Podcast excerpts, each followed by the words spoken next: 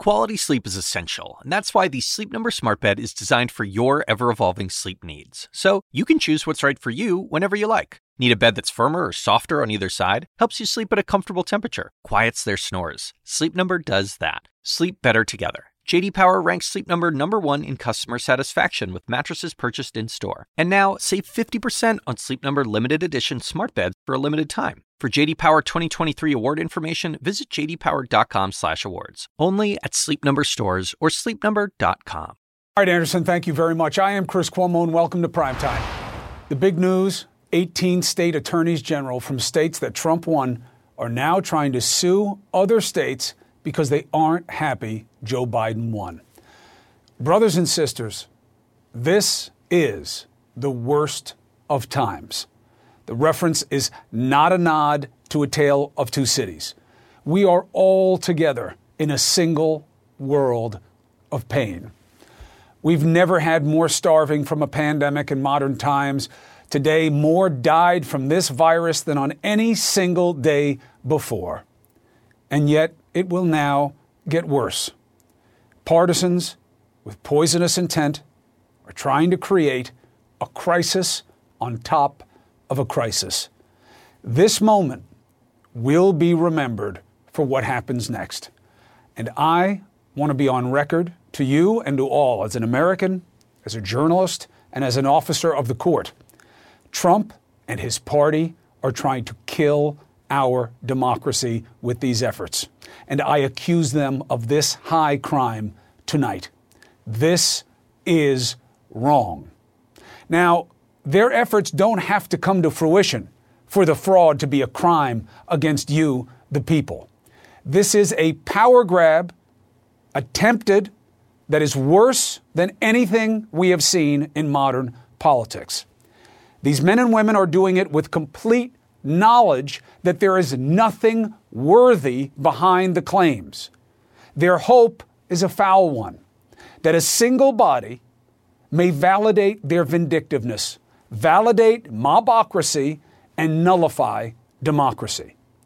To be fair and to expose the fraud, all of these attorneys general were invited on. Not one chose to own this argument in person.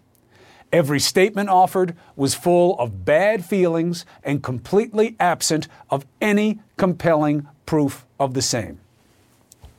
The charge against them must be clear to all. They want to go to the highest court with no proof after the governments of all of their states, of all 50 states, have counted, vetted, recounted in cases, litigated issues of concern in cases, and certified outcomes that produce Joseph Biden as the winner, as the law requires. 18 acting arguably in bad faith and for the benefit not of their states. They already exercised law. They already exercised due process. Not certainly for the people who put them in power, but for one man. A man who sees this move that could explode society as what it is the big one. He wants the court that he packed to change the outcomes in Pennsylvania, Georgia, Michigan, and Wisconsin all those states passed laws to allow the voting they conducted in the way they conducted it, in full view of and often under the control of Republican lawmakers. Trump's claim is a lie. His claims of proof to support them have been proven fraudulent 50 times over. And yet, even before the Supreme Court on this matter, he just lied literally, in a filing to the Supreme Court. Trump argues no presidential candidate has ever won Ohio and Florida but lost the election. Really? Nixon did in 1960. What do you think? They didn't know? No, they lie. And Nixon is a fitting analog to Trump because not since Nixon have we seen someone lie to us for personal gain like Trump. His main co conspirator, the Attorney General at the head of this travesty is Texas AG Paxton. He himself is under investigation by the FBI. Accused by his own top aides of abusing his office, of bribery, and he has been indicted on securities fraud. Just the kind of guy Trump likes to do business with, isn't he? To be clear, he has not been convicted of anything, but there is more proof against him than anything he is offering in his assault on the rest of us.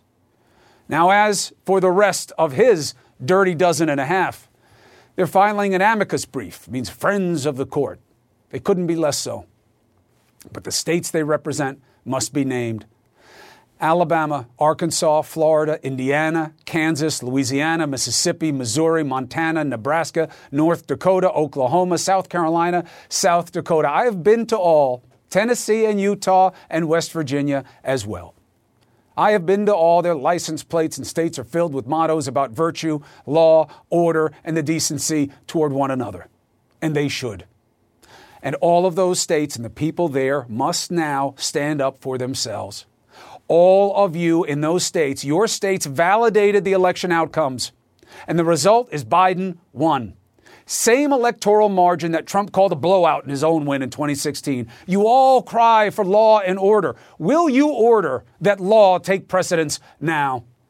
This is done in your name by people you elected. Speak out now or forever hold a piece of this shame. Even sadder, almost nine out of 10 Republicans in Congress are on board with this election sabotage. Why? Because Trump scares them. That's why I call them retrumplicans. House retrumplican leader Kevin McCarthy asked today by CNN if he would consider Biden president elect after the electors vote on Monday. What does he say? Why would I do that? I'll wait till it's all over to find out. That is when it's over. And he knows it. He is a living rejection of his own oath and owner of no code beyond his own ambition. And then there's Senator Ron Johnson, chair of the Senate Homeland Security Committee. He won't rule out challenging the results even after the Electoral College on January 6th when Congress formally certifies the vote. He's holding a hearing next week on the quote, irregularities of the 2020 election, asking for proof. Shh. The proof of his perfidy is in abundance these days. These same men, anxious to go to the grave on an empty accusation, these same men were once all about proof. Listen. There are no facts there to uphold impeachment. That's not how democratic republics behave. Elections matter, voters matter. Democrats haven't just failed on process, has also failed on evidence. They want to undo the results of the last election to influence the next one. The charges are.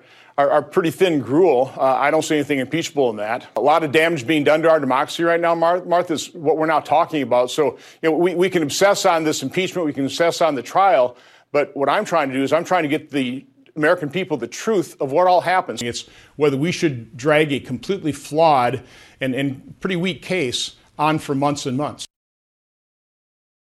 What changed? Nothing except their own ambitions. That's it. But hopefully, then as now, people will stand up. When was then? McCarthy. This is the inheritance of Joseph McCarthy in that Republican Party. Now, that was never taken to the level that Trump has been. You have to tell him strong and wrong, he sets a new standard. But just like then, hopefully now, it will end with the Supreme Court. Then it was the Warren Court. Now it's the Roberts Court. Maybe once again the Supreme Court will expose them. They just did it 9 nothing on very similar issues and accuse them and charge them by their actions with the fruit of their efforts, which is national embarrassment. Remember this moment. The country will for generations. How does it go? What does it mean? Let's bring in David Axelrod and John Kasich. Gentlemen, thank you for joining us on a heavy night. John, I start with you. This is your party. Not since the Red Scare uh, have once good men and women been dragged into this kind of sabotage of our democracy and social norms. What do you say to Chris, these attorneys general? Chris, driving driving over here tonight, I was trying to figure out what I could say because I, I, can't believe what I am seeing in our country. These Republican leaders, and think about this 18 attorney generals across our country, members of Congress. You just were talking about the Republican leader. You know, I, I've just become convinced that these leaders are morally and ethically bankrupt. I don't know how they can look in a mirror. I, I don't I, I just I'm I'm flabbergasted about this. I mean, these are attorney generals. These are people who are in a position to be able to uphold the law. And for them to be joining into something like this, I'm glad to see that the Attorney General in Ohio did not join this, this amicus brief. And you know, it's it, it's it's the leadership has just lost it. I, I, they're just they're like I say they're they're bankrupt. And Chris, the reason why my heart's bleeding is you know I've been a Republican all of my lifetime, but I'm an American first.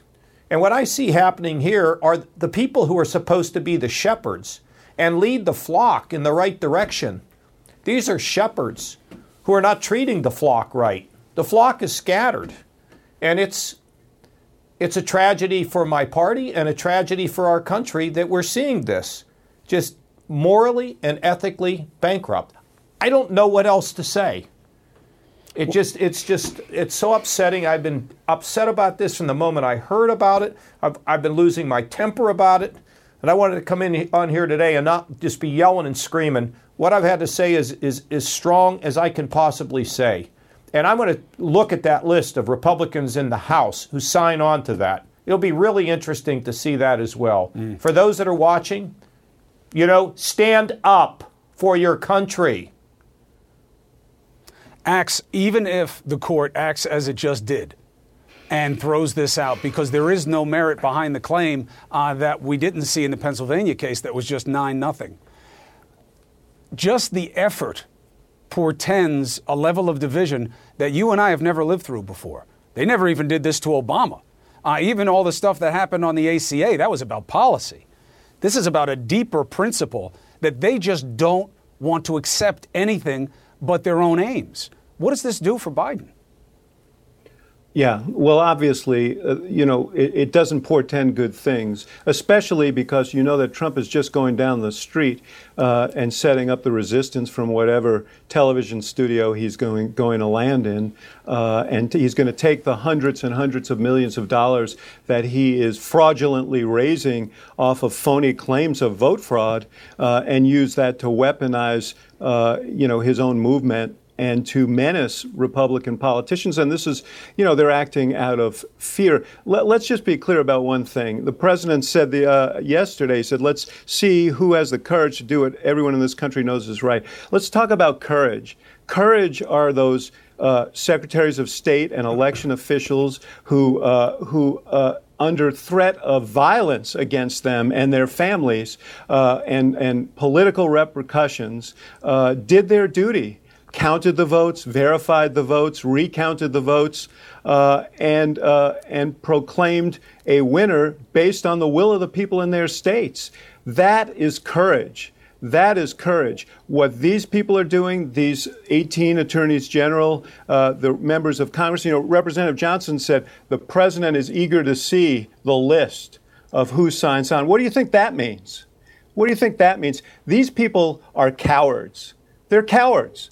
So let's be clear of who's showing the courage and who's showing uh, cowardice here. But it does make for, uh, it will be problematic uh, for Biden because Trump is not going to do what other presidents do. He is going to try and lead the resistance from outside, and he's going to threaten Republicans who don't do what he wants them to do. I think Trump set him up for a suicide mission, and the lead kamikaze is now Ted Cruz. He wants to argue this case you know, in favor of the man who said all these horrible things about his own father, his own wife. Do you think this is the moment that makes or breaks Ted Cruz, Governor? Well, I don't know, makes him or breaks him for what? I mean, he's got elected to the, got reelected to the Senate, and you know, I'm not going to be projecting his political future other than to say those people who have operated in a morally and ethically bankrupt way at some point will be held accountable. But let me tell you the other thing I worry about, Chris and David, both of you. When these kind of things happen, and you have all these people that are involved in this suit and all these claims going back and forth, there's going to be a big chunk of Americans who are going to think this was not a legitimate election. And they already do. A, it's already it, happening. It has an er, it has an erosion. You know, it has a sort of an erosion at the base of what we're all about. I don't know that and, that's the right somehow, metaphor. I think it's a sinkhole, Governor. I think this is yeah, a sinkhole. Yeah. It's not an erosion. Tomorrow, we just got information in my head uh, while you were speaking. The president is holding a lunch tomorrow at the White House with Paxton, and we don't know how many, but the invitee list are the rest of these attorneys general. Ax, they're going to put it on mm-hmm. full display that yeah. this is what this See, country not, is going to be about. I am not sure. But but before I came on, I was talking to some of my friends and and Chris and David. I'm not sure what is going to happen when he leaves. I'm not sure that he's going to command the attention he currently gets. I'm not sure that he's going to have this Svengali spell on all these members of the Congress and leaders in the Republican Party. I am not sure that that, that, that might just begin to fade away because I think over time people are going to wake up and say, look, I just saw a poll the other day that said like 85% of the American people want the Congress to work together. I am not convinced that he's going to have the power that we think he's going to have. Part of it's going to be up to the media as to whether they want to give him oxygen or not, I'm whether they you. want to um, give him. John, I'm with you that if well, we're lucky enough to get to that place. Yeah. Last word to you, Ax. Yeah, yeah. Part of the uh, par- part of this is where the voters go, John. Eighty-three percent of Republicans say they doubt the legitimacy of the outcome of this election. He's already had a corrosive impact, and if these Republicans, there may be some heroes among them, but if these Republican members think they're risking their careers uh, by defying yeah. him, uh, they're, they're uh, very few of them are going to be profiles in courage. That's why profiles in courage was such a thin volume. I, I, I, would just con- conclude by saying this that Republican Party ain't what she used to be. There are a lot of people that left that party who are no longer in that party, and that base has shrunk. How much it's shrunk, we'll mm. have to see. But, well, David, there are a lot of people that left and helped elect Joe Biden president of the United States um, who were Republicans. Well, look. So you know, they like to play with uh, they like to play with ugly language about what comes next and violence and this and that. No, it's got to be about decisions about men and women of goodwill. We'll see if your party really changes and splinters off. We'll see if it happens on the left. Who knows? Uh, there are a lot of reasons to believe if you can keep the money even, you'd be better off with four than two parties. But we're in a moment in history right now, and I think people are sleeping on how significant this is. But we will see in the coming days what this will mean for our collective history. David Axelrod, John Kasich, I am honored to share Thank this you. moment with you two men of goodwill. Thank you. And look, I know you keep saying Thank we shouldn't have to talk about the election anymore, but this is what happens when people in power are willing to poison a process. I should be talking to you about the pandemic killing more of us than ever before in a single day. But it doesn't work. We're not moved. We're moved by animus and division, and I can't stop it. But I have something you need to hear. The adults, the deaths, the numbers, it's numbing. What about the kids? I heard something today that just broke my heart, and I didn't think that could happen anymore. But if you want some context of what's happening this holiday season, I want you to hear from some kids. And I want to bring on one of the lawmakers who can still have a chance at making something rational happen when it comes to relief. Let's get after it.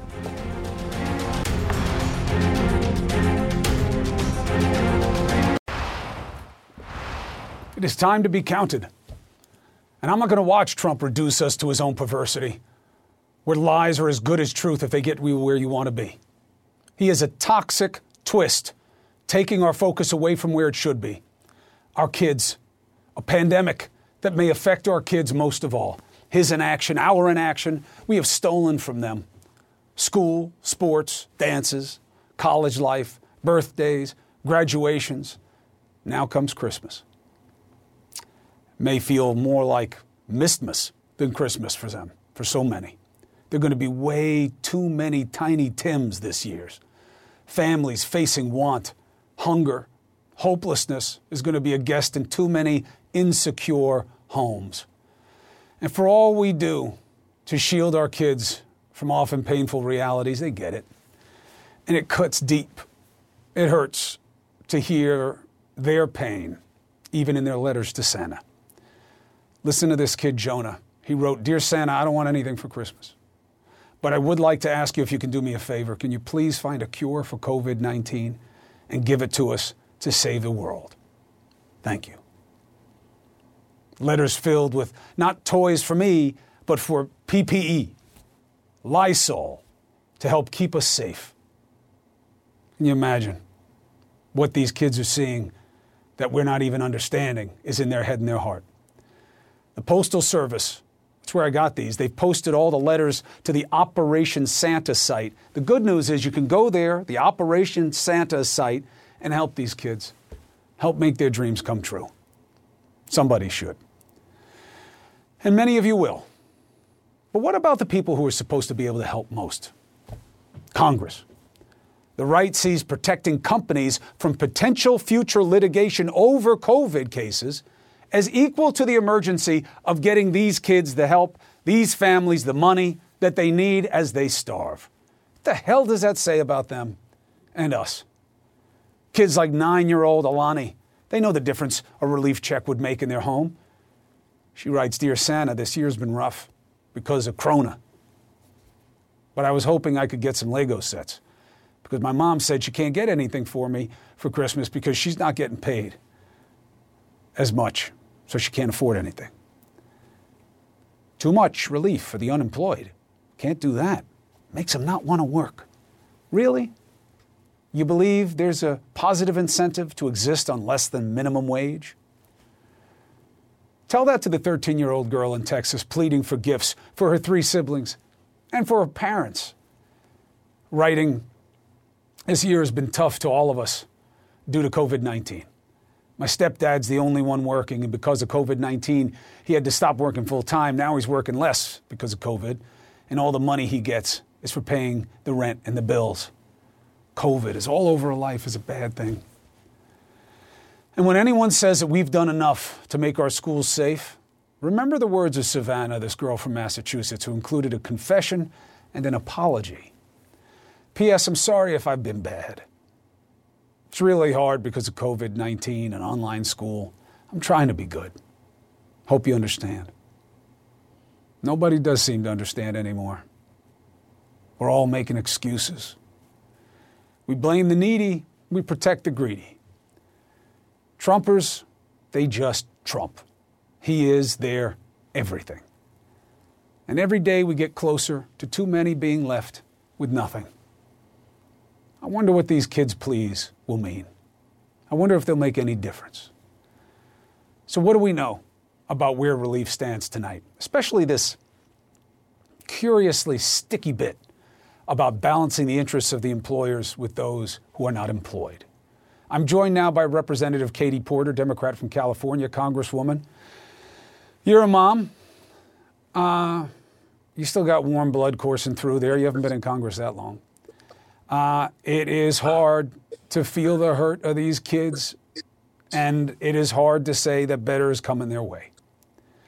Um, this, first of all, just what are we supposed to do with that? The fact that our kids are in this kind of place it's incredibly difficult to nurture and take care of your kids um, during this time. We're all worried about keeping our kids safe, and so many Americans are worried about keeping their kids fed, about keeping a roof over their head. This is a crisis. We have an epidemic of COVID, but we also have an epidemic of hunger, an epidemic of housing insecurity, an epidemic of unemployment.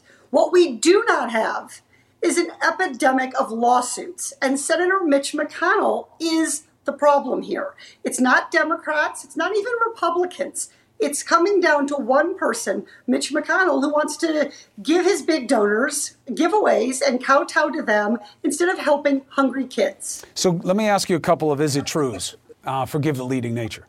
Uh, is it true that McConnell is saying that the emergent circumstances of hunger and of need for checks is equaled by the needs of employers to be protected from lawsuits that may come in the future from people who get sick at work?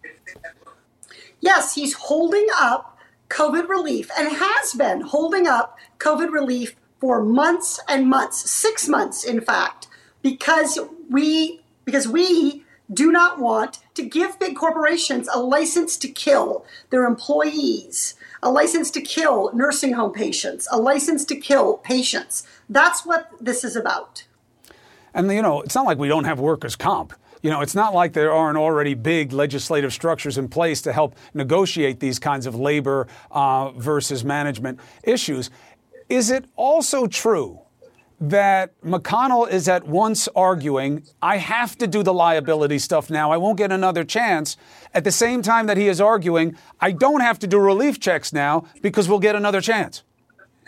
I think that's a disgusting argument. And to be clear, we don't have to give corporations immunity to knowingly and recklessly put workers and patients in harm's way ever. We have a legal standard that already provides protections, a legal standard that actually grew out of the deaths, the maimings that were occurring with railroad workers about 100 years ago in this country. We don't have to give corporations anything, but kids, hungry families, they can't wait one more day. What happened between the circumstances when you guys agreed on giving checks to people, not just the unemployed, and now to justify the argument that you don't need to give checks to people who aren't unemployed, but just a check or two away from being broke. Things have only gotten worse. Exactly. There's incredible pressure right now for us to do something, that nothing is not an acceptable substitute. So I think there's been an effort to compromise on the number. And that's a really important thing for people at home to understand. We're not fighting about this number or that number. We're fighting to make sure that corporations, that employers cannot kill people and have no liability for acting recklessly. The number, we can give people some money now and some money next month, but make no mistake, this pandemic, as you know, Chris, is far from over. And we need to be giving people enough not only to make up for what we haven't done in these past months, but we need to give them enough to go forward into spring before this vaccine will be widely available. Can you respect any of the arguments that are being made for performing a, a, parity exercise here between the needs of these people and the needs of the employers? No, that's disgusting, and I want no part of it. But it looks like people aren't going to get the checks. Well, listen, people need money. Americans need money, but there is no reason to give corporations this kind of excuse to engage in corporate malfeasance and corporate abuse, to put workers' lives at risk, to make bets on whether how many workers will die in their employee. This is not a necessary thing. There is no epidemic of lawsuits. As I said before, there's an epidemic of hunger. There's an epidemic of COVID. There's an epidemic of housing insecurity. We need to pass those programs now. With things like unemployment insurance expiring at the end of the year, we can't afford to wait. Mitch McConnell is in the way.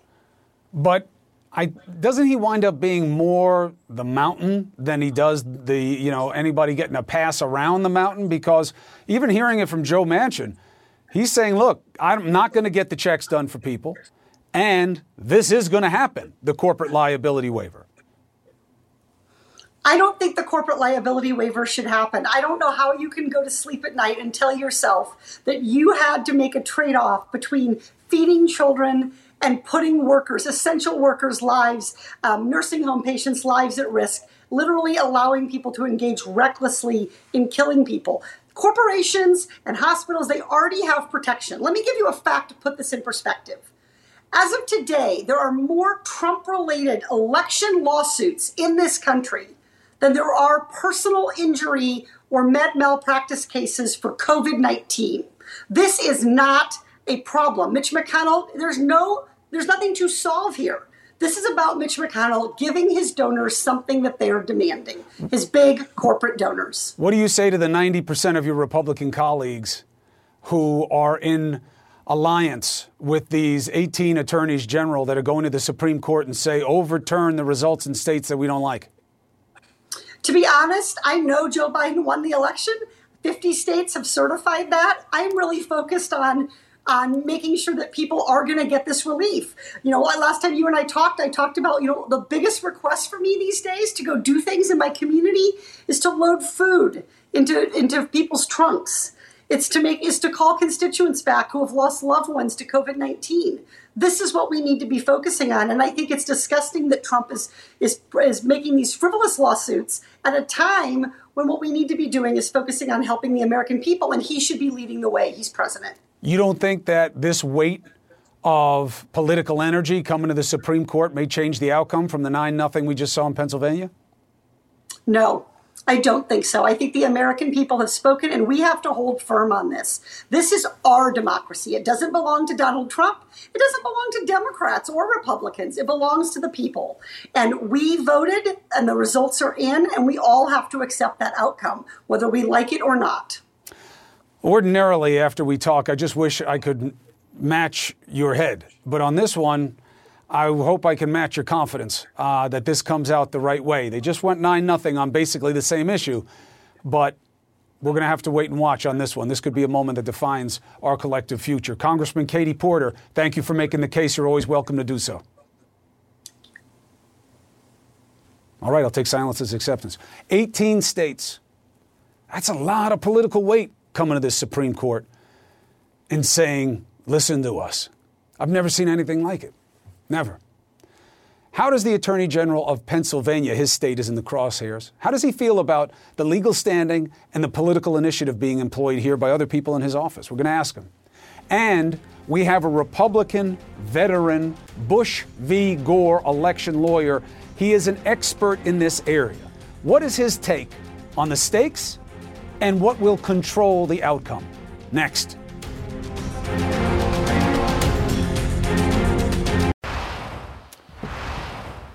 Look, I call them Retrumplicans for a reason, and they just gave it to you. 18 attorneys general just killed any idea that their party is somehow about protecting states' rights and limiting federal government. The absurdity behind these legal arguments, if you can even call them that, doesn't make the threat, though, any less, okay? In fact, it may do the opposite. Let's bring in a key player Pennsylvania's Attorney General Josh Shapiro and a leading election lawyer who represented the party formerly known as the Grand Old Party, the Republicans, Ben Ginsberg. Uh, thank you both. Let's talk law and then let's talk politi- uh, political implications. Um, Counselor Ginsberg, uh, you know the area of law. Am I being distracted by the political force behind this appeal uh, and missing the overall weakness of the appeal regardless? Yeah, I think you are. First of all, the content of uh, of what the attorney generals have brought have already been litigated in the individual state courts before the election. And that's the key. These are all complaints about laws that could be litigated before the election. It's sour grapes to do it afterwards. And if you'll remember in Bush versus Gore, one of the, the core findings was that a court cannot change the rules of the game after it's been played. And, and that's now, what this would be. With the that's what this would be. And you know, three of the justices were down in Florida, so they uh, they would know this under any circumstances. All right. Uh, for you at home, uh, what Ben is talking about there is that um, we have had uh, three justices now. We're working on that Bush v. Gore litigation, so they know it intimately. Josh, so do you. Um, and why do you have confidence that this is not different than 9 nothing except for the trappings? Look, I agree generally with Mr. Ginsberg. I, I, will just tell you this suit that was filed by my colleague from Texas is uniquely unserious.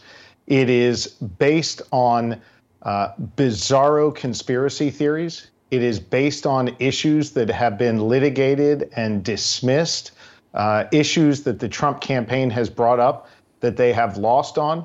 Um, these issues are not serious. This process is not serious. I'm totally confident we'll win. Chris, I'll be honest with you, I'm a bit sad that we still have to go through this process. And I'm a bit pissed at the same time because the reality is this election is over. Joe Biden has won. He's been certified by all 50 states. The Electoral College will meet and vote on Monday, and he'll be sworn in as president uh, on January 20th. This is a distraction, and this is an attempt by some to speak not in a court of law, but to an audience of one, and that is Donald Trump. All right, let's square that with what Trump just said moments ago about this. All I ask for is people with wisdom and with courage. That's all. Because if people, certain very important people, if they have wisdom and if they have courage, we're going to win this election in a lot of states.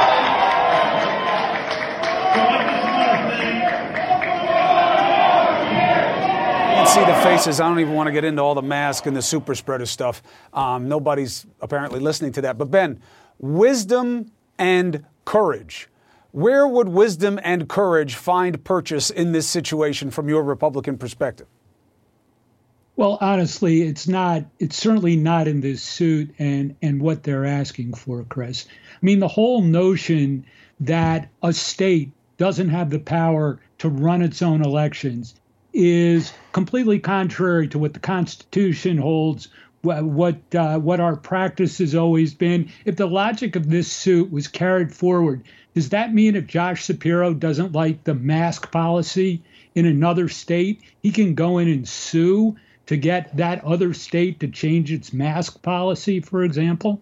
Mm. Uh, that is exactly the kind of question that would be asked if we even get uh, to that stage. Josh, last question to you. What do you say to Senator Ted Cruz, who's supposedly a legal genius, um, who wants to argue this case because he believes it has such merit? He has proven himself to be neither a genius in the law or a genius, frankly, in terms of an EQ. Uh, he is a sad sack. And I would say to him, uh, and frankly, I'd say to the, my 17 colleagues who have gone along with this circus, um, you know, I, I don't know if I need to send you a, a surgeon to examine your spine or a psychiatrist to examine your head, but something's wrong with you if you continue to follow this president, if you continue to behave in these bizarro ways, if you continue to hold yourself out as a legal expert, yet demonstrate day in and day out with your support of this president uh, and his claims that you don't know anything about the law, either the process or the facts that go into a winning lawsuit. This president will continue to lose in court. And I believe anyone who sides with him, Ted Cruz or anyone else, will continue to lose as well. And what does it mean to you at home to know that the President of the United States, Donald Trump, wants the man that he referred to always and almost exclusively as lying Ted to argue the case before the Supreme Court? Ben Ginsberg, Josh Shapiro, thank you very much uh, for bringing sense to a senseless time. Good to be with you. And you know what we're not talking Thanks. about? The most deaths ever in a single day from coronavirus today. Hospitalizations, deaths, cases, you pick it. What number do you want to numb you today? What comparison can we make? We lost a 9 11's worth of people today. I hate that comparison. I hate it. But I don't know any other way to get it through. The pain is real. So, where are we on this vaccine? Are we behind? We need to follow this because Trump, in his remaining time, wants to speed up the vaccine even more. Is there a lesson in coming in second here? A lesson from the UK? It has not all gone well. Why? Dr. Sanjay Gupta with the facts next.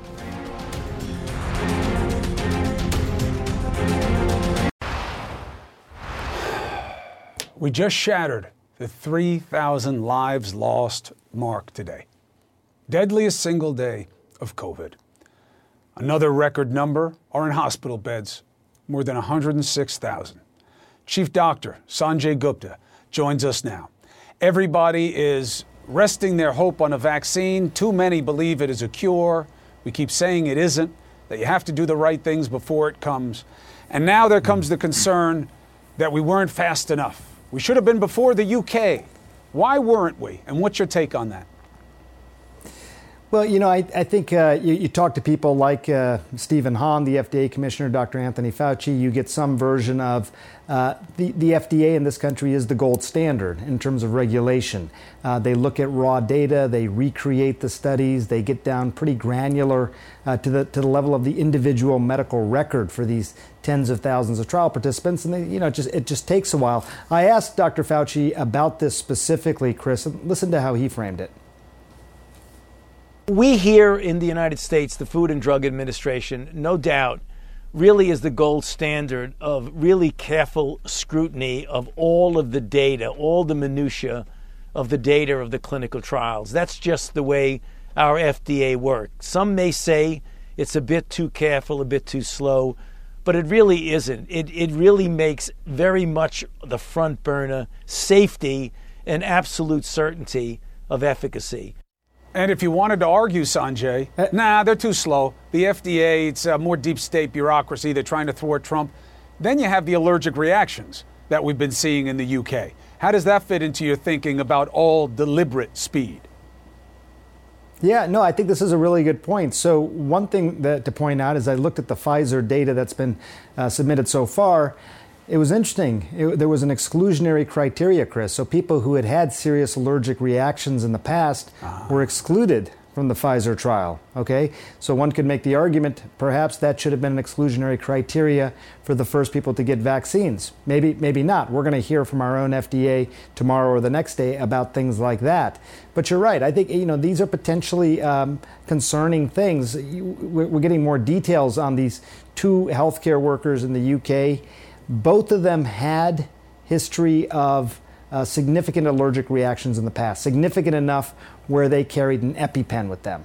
So right. that gives you some idea of what's considered serious allergic reactions.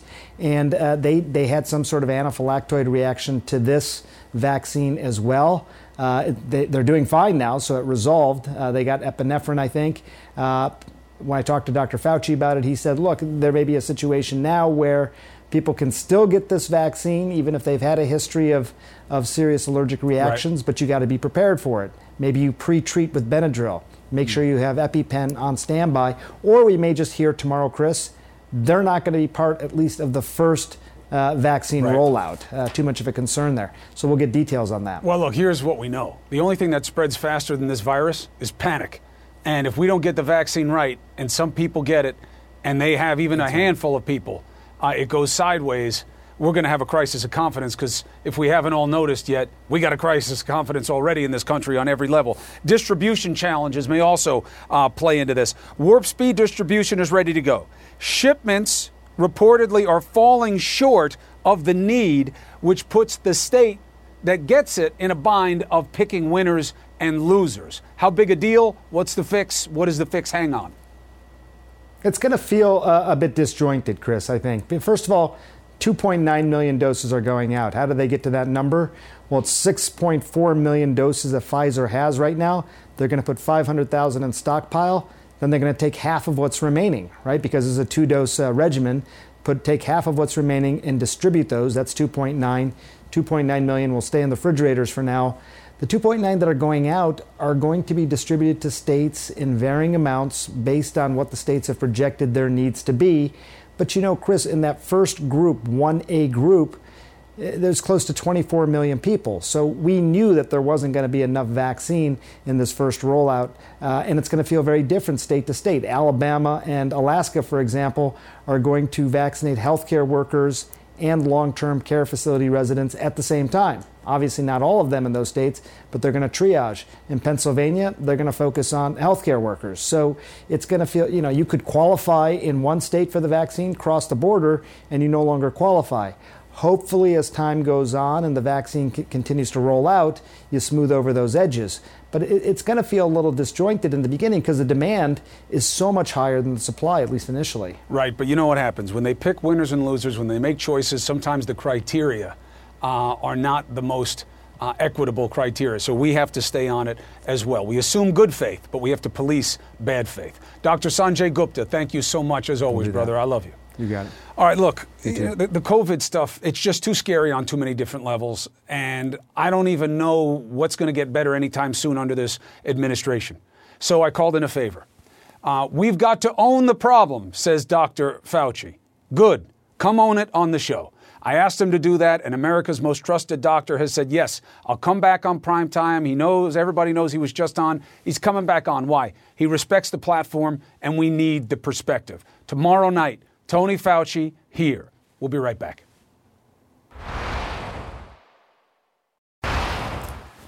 CNN tonight, big show, big star, D. Lemon. My brother, we are living through the darkest of days. We really are. And in so many ways, it's so important right now that we all do come together. I know it sounds like kumbaya, right? And, um, but this is when it's really important. It's, let's have this conversation. I heard you and John Kasich talking, and uh, I just hung up with John uh, a couple minutes ago. And considering what just happened at the White House, right? how do you, and I've, we've been talking about this, how do you reach out? How do you come together when there is not even two sets of reality, but one reality and one not? Like, how do you, how do you have that conversation? Is it even possible? I'm not, I don't know. I don't know if it is right now. And now is the most important time. We have all these people dying and becoming sick that we all come together and stop listening to the bullshit. I don't, I don't, I don't know. I don't know It if it's possible. it's, it's hard to know right now because what has worked in the past? Common enemy. Um, that is what, in recent memory, what brought this country together? Well, in pockets, crisis. Uh, people are hurting in one part of the country, boom, our hearts open up, we flood. There but for the grace. 9 11, why? Common enemy. We're going to war, but the info's bad. Yellow cake's not real. Doesn't matter. No, weapons of mass destruction is not right. They did it to us. We're going to get them. They're not us. Um, was there some flaws in that? Yeah. Um, was that something that created a lot of pain in this country uh, for people who are brown, who are Muslim, who looked like they were Muslim, the, the Sikhs, you know, Indians uh, who would be putting signs up, not a Muslim, I love America. Those were scary, dark days also uh, because of how anger takes aim. Uh, but short of that, coming together for good reason out of division that is spawned by politics, I've never seen it. I've never seen it. That's what I was, just going to say, but you stopped me. That, that Chris, hey, look, that was that was quaint. That was so five years ago, meaning before the escalator ride. It's all different now. Everyone is so. It's when you cannot get people to even. When someone tells you that they won an election that they lost, that's going to a whole nother level. And then you have people believe you, believing in you because they trusted in you and they thought they were doing something that was noble by they thought they were standing up for the right thing when they really weren't. They were you were leading them astray. And the common enemy is not us. It's not the media. I mean listen maybe it's someone else. It's not me. It's not you I, to the best of my ability i tell you the truth every night and if i screw it up i apologize and i correct it but these people are being lied to and have been lied to for at least the past five years. And now we happen to be coming out of an election that was very contentious and he actually lost, and he's trying to change the reality on that. We're in the middle of a pandemic that he didn't handle well, and he is trying to change the narrative and rewrite history on that. And, and I don't know how to reach people who I don't think you're ever going to get the, the the diehards, but the people who are right now saying, okay, yeah, maybe it's time to to get on board because if whether you believe Joe Biden won the election or not, he did. At this point, he's going to be your leader. He's your only hope. Donald Trump is not your hope. He's going to be gone from Pennsylvania Avenue. There's a different play going on, uh, assuming that that's right. And by the way, you know, I hope that is right. Trump is out. He lost. He should be gone. If there's any other outcome other than He's that, not out yet, It will be chaos. Yeah. Uh, yeah, but you know what? Even that is living a lie.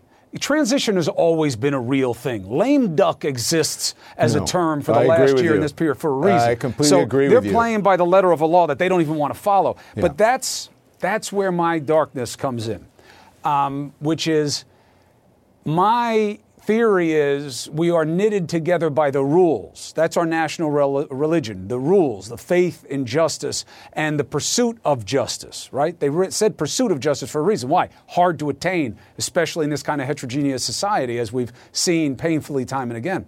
But once you decide, nah, nah, the rules don't work, brother. They don't work equally. They don't work for me. They don't work for people who look like you. So why should they work on this level just because you want them to?